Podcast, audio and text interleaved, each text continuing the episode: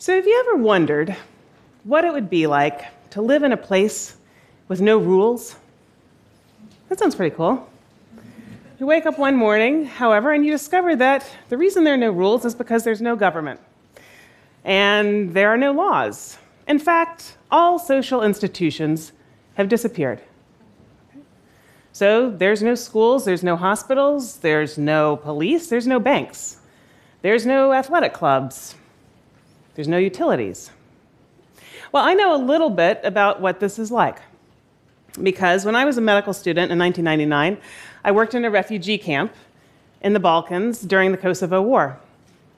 And when the war was over, I got permission, unbelievably, from my medical school to take some time off and follow some of the families that I had befriended in the camp back to their village in Kosovo and understand how they navigated life in this post war setting.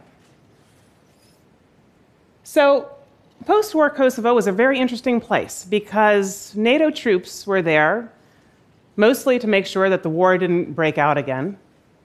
But other than that, it was actually a lawless place. And almost every social institution, both public and private, had been destroyed.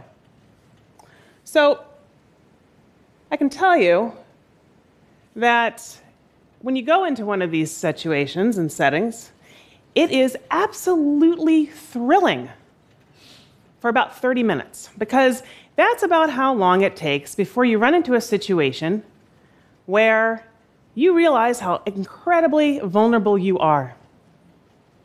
For me, that moment came when I had to cross the first checkpoint. And I realized as I, as I drove up that I would be negotiating passage through this checkpoint with a heavily armed individual who, if he decided to shoot me right then and there, he actually wouldn't be doing anything illegal. But the sense of vulnerability that I had was absolutely nothing in comparison to the vulnerability of the families that I got to know over that year. You see, life in a society where there are no social institutions is riddled with danger and uncertainty.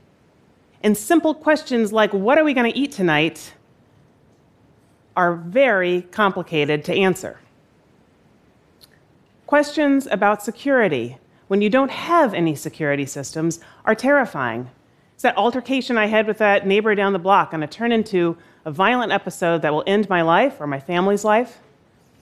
Health concerns, when there is no health system, are also terrifying. I listened as many families had to sort through questions like My infant has a fever. What am I going to do? My sister, who is pregnant, is bleeding. What should I do? Who should I turn to? Where are the doctors? Where are the nurses? If I could find one, are they trustworthy? How will I pay them? In what currency will I pay them? If I need medications, where will I find them? If I take those medications, are they actually counterfeits? And on and on.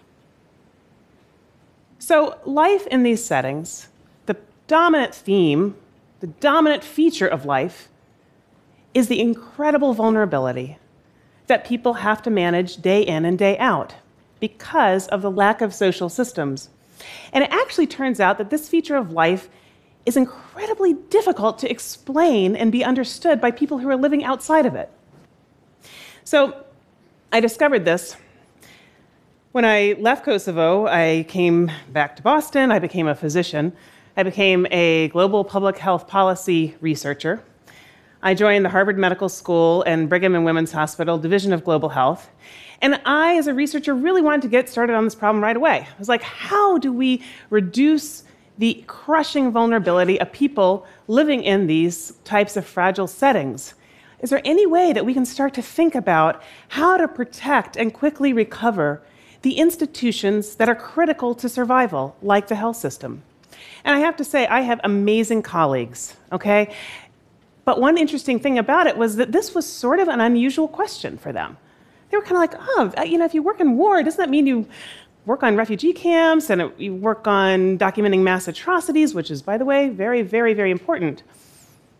So it took me a while for, to explain why I was so passionate about this issue until about six years ago. And that's when this landmark study that looked at and described the public health consequences of war was published. And they came to an incredible provocative conclusion. These researchers concluded that the vast majority of death and disability from war happens after the cessation of conflict. So, the most dangerous time to be a person living in a conflict affected state is after the cessation of hostilities. It's after the peace deal has been signed. It's when that political solution has been achieved. That seems so puzzling, but of course it's not. Because war kills people by robbing them of their clinics, of their hospitals, of their supply chains. Their doctors are targeted, are killed, are on the run, and more invisible and yet more deadly is the destruction of the health governance institutions and their finances. So, this is really not surprising at all to me. But what is surprising and somewhat dismaying is how little impact this insight has had in terms of how we think about human suffering and war. Let me give you a couple examples. Last year, you may remember that Ebola hit the West African country of Liberia. And there was a lot of reporting about this group, Doctors Without Borders, sounding the alarm and calling for aid and assistance. But not a lot of that reporting answered the question why is Doctors Without Borders even in Liberia? Doctors Without Borders is an amazing organization dedicated and designed to providing emergency care in war zones. Liberia's civil war had ended in 2003. That was 11 years before Ebola even struck. When Ebola struck Liberia, there were less than 50 doctors in the entire country of 4.5 million people. Doctors Without Borders is in Liberia because Liberia still doesn't really have a functioning health system 11 years later. When the earthquake hit Haiti in 2010, the outpouring of international aid was phenomenal.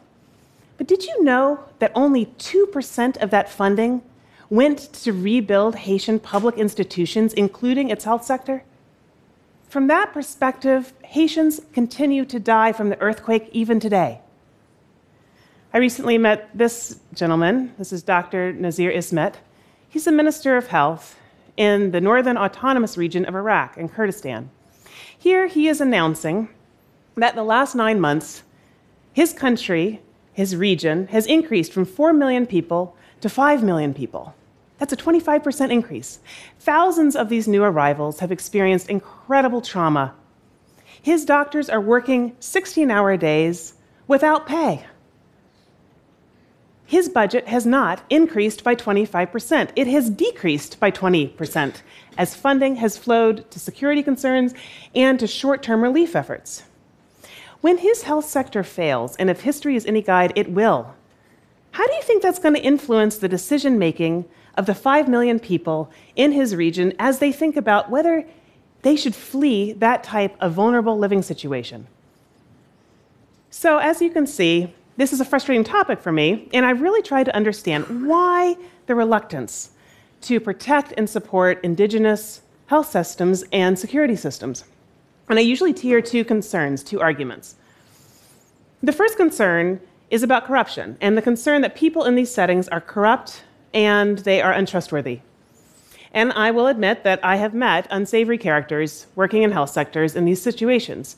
But I will tell you that the opposite is absolutely true in every case I have worked on.